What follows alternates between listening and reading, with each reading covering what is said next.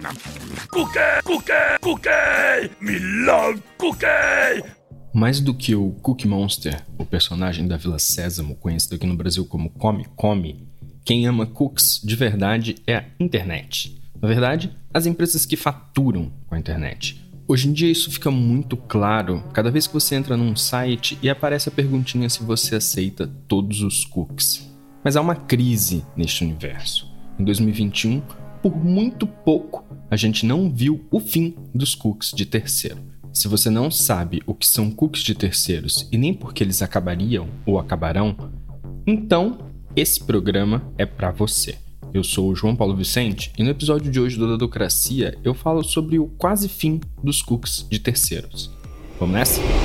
Big data really is changing the world. Inteligência artificial. O vazamento de dados. Surveillance state. Uso de dados pessoais. Sabe onde estão por sua localização. Dadocracia, o podcast de tecnologia e sociedade do Data Privacy Brasil.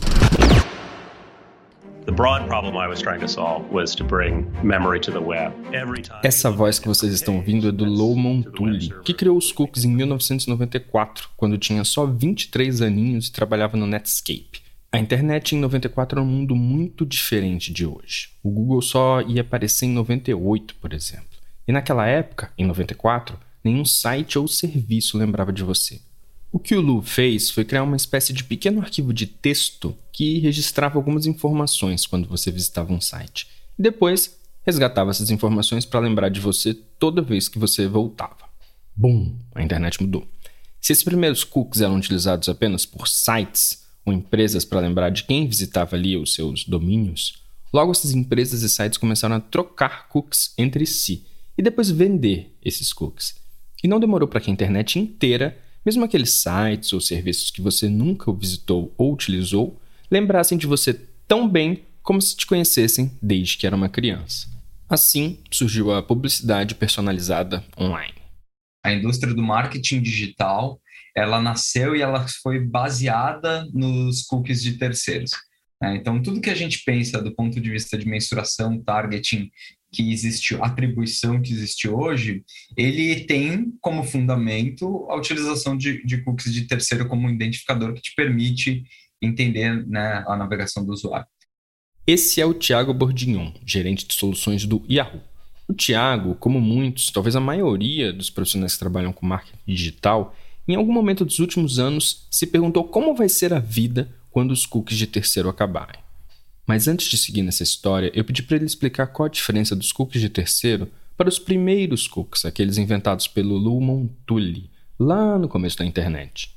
Quando a gente fala de um cookie primário, né, ele é sobre você, uma empresa, você, uma organização, tendo uma relação direta com uma pessoa, sabendo com que ela é, onde que você capturou aquela informação e como que você está usando. Quando a gente fala de terceiros, a gente fala de ter intermediários no meio desse caminho, pessoas que ou revendem, ou repassam, ou é capturado em um lugar e utilizado para uma outra finalidade, né? ou ele é capturado num lugar com uma autorização, mas quem vai utilizar aí é um terceiro, você tendo um intermediário nessas pontas.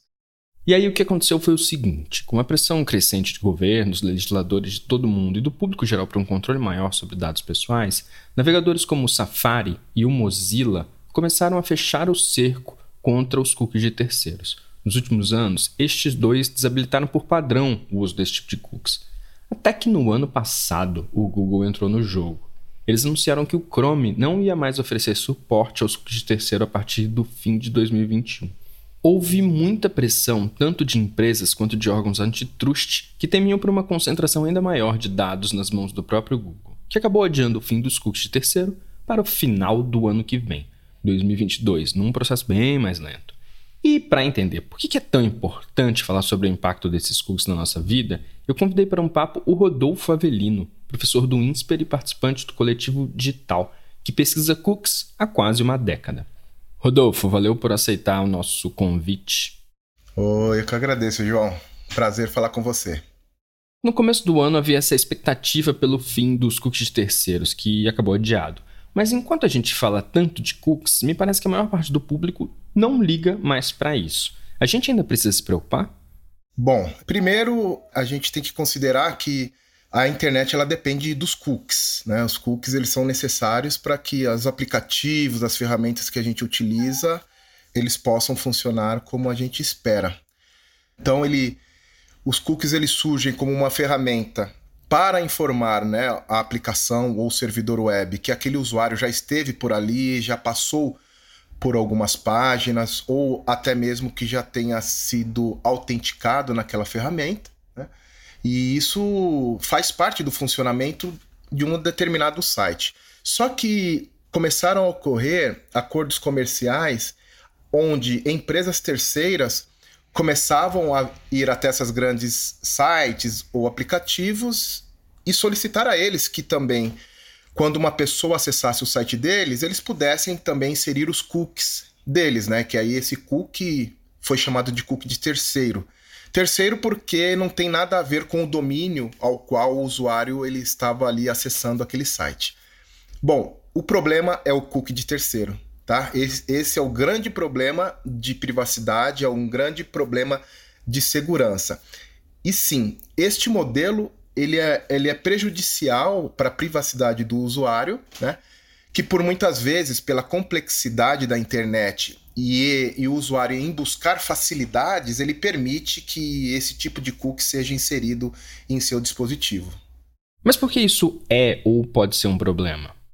É o excesso de, de informações que, que são coletadas, muitas informações, ela não tem nenhum contexto com o que o usuário está buscando, né? Então, eu estou querendo ouvir música e entro numa plataforma e outros sentidos são capturados, né? Então, minha emoção, então eles sabem que da, diante daquele dia, o tipo de música que eu estou ouvindo pode dizer que eu esteja ali com sentimento X ou Y.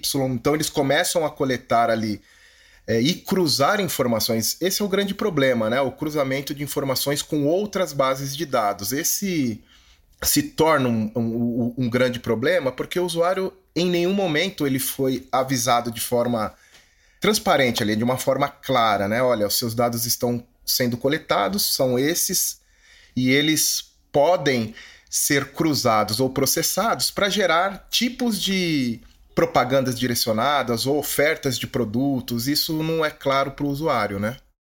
Rodolfo, agora me diz uma coisa. Na sua opinião, um mundo sem cookies de terceiros é melhor ou as novas alternativas que a gente vê também colocam nossa privacidade em segundo plano, digamos?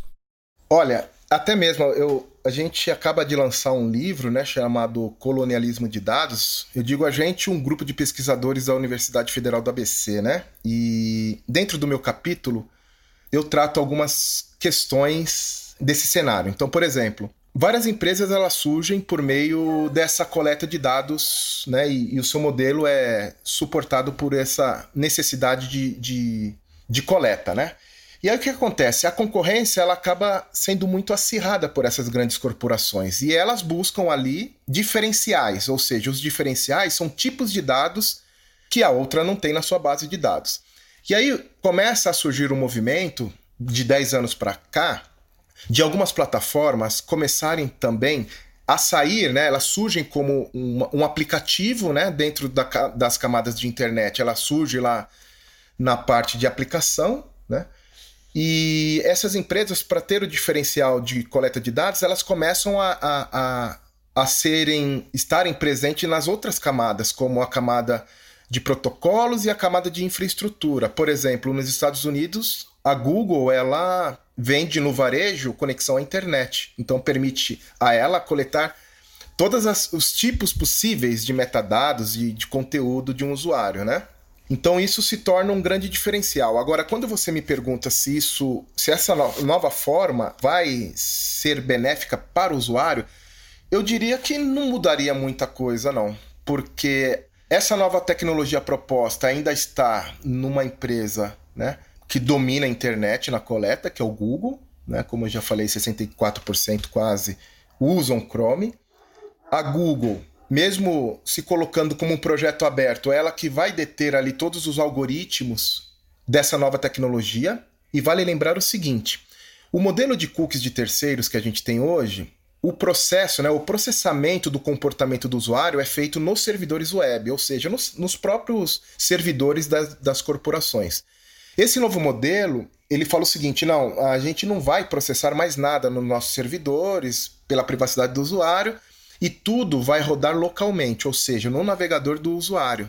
E aí, se você pensa que 60 e poucos por cento do, do dos navegadores hoje da internet que são utilizados são da, da própria Google, eu temo que ela aumente muito mais ainda o seu controle, né? Então, ela que vai decidir ali por meio do que ela chama de cortes, né? Assim, ela que vai decidir os IDs de grupos de usuários ali. Então, eu acredito que seja uma sacada dela, ela não vai, ela não nesse momento ela não vejo que ela seria tão boazinha assim com, com nós com os internautas, tá? Então eu diria que não mudaria muita coisa, não é uma coisa que me motiva, olha, me inspira muitos muita esperança assim de que seja ao contrário do que a gente tem hoje, tá?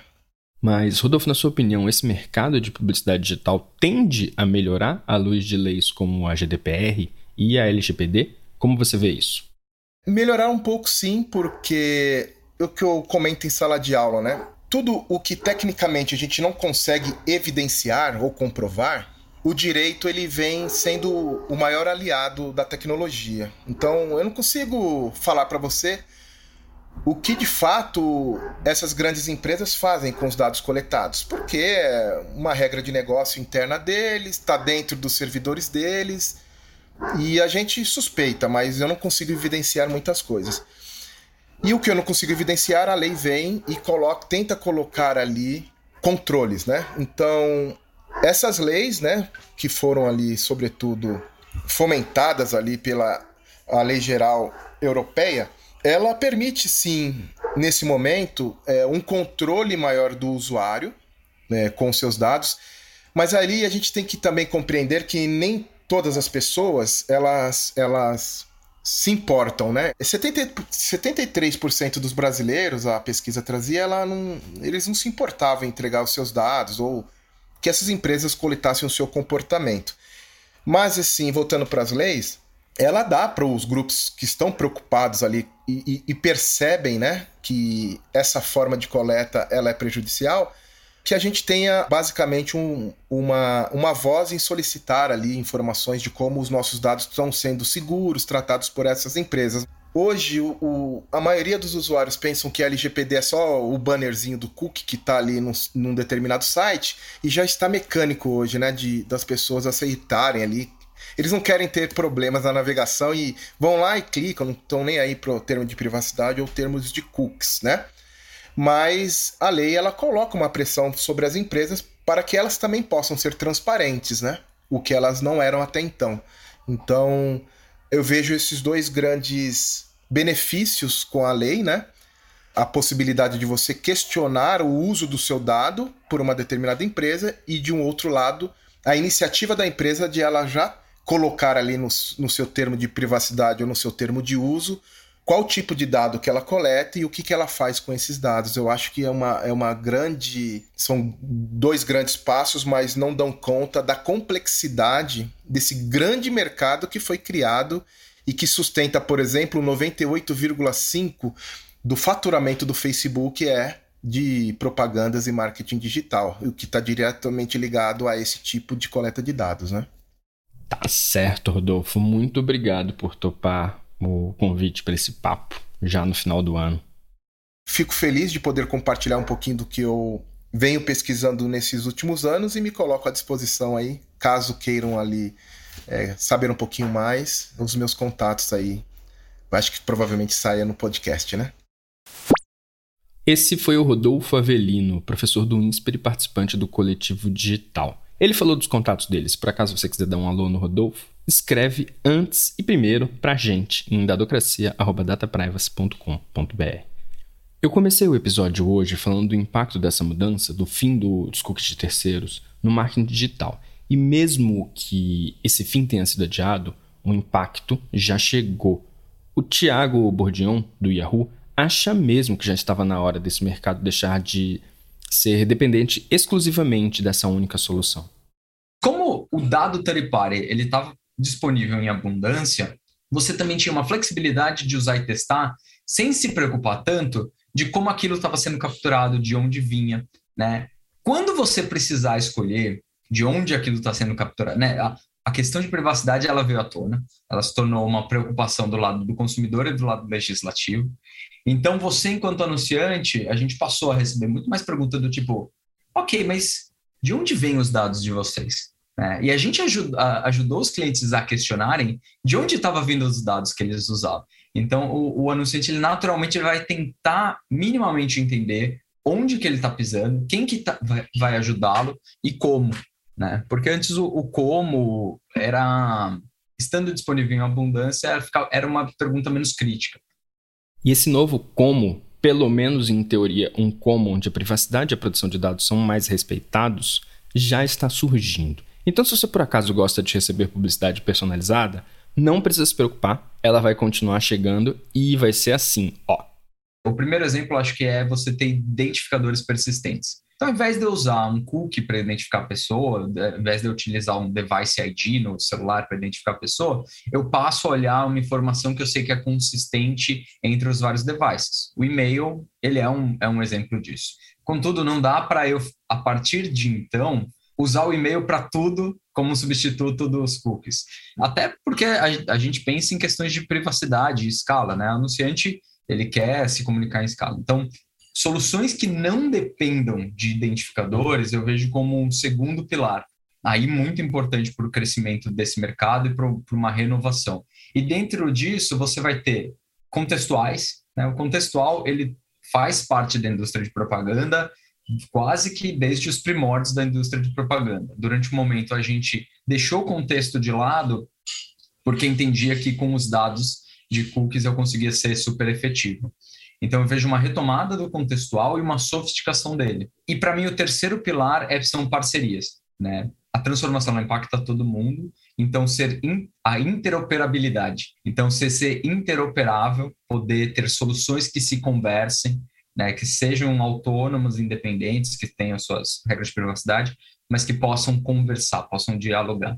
É, hoje você tem silos aí dentro do nosso mercado que não, não se conversam, que você tem a solução fechada, e aí você vê que com a transformação dos cookies third party, um cliente que desejar encontrar o consumidor, falar com qualidade, assertividade em escala respeitando privacidade e depois mensurar o impacto disso na navegação do site dele, no resultado dele de negócio, ele vai precisar usar soluções de contextual, soluções de identificador persistente, soluções que sejam interoperáveis entre si.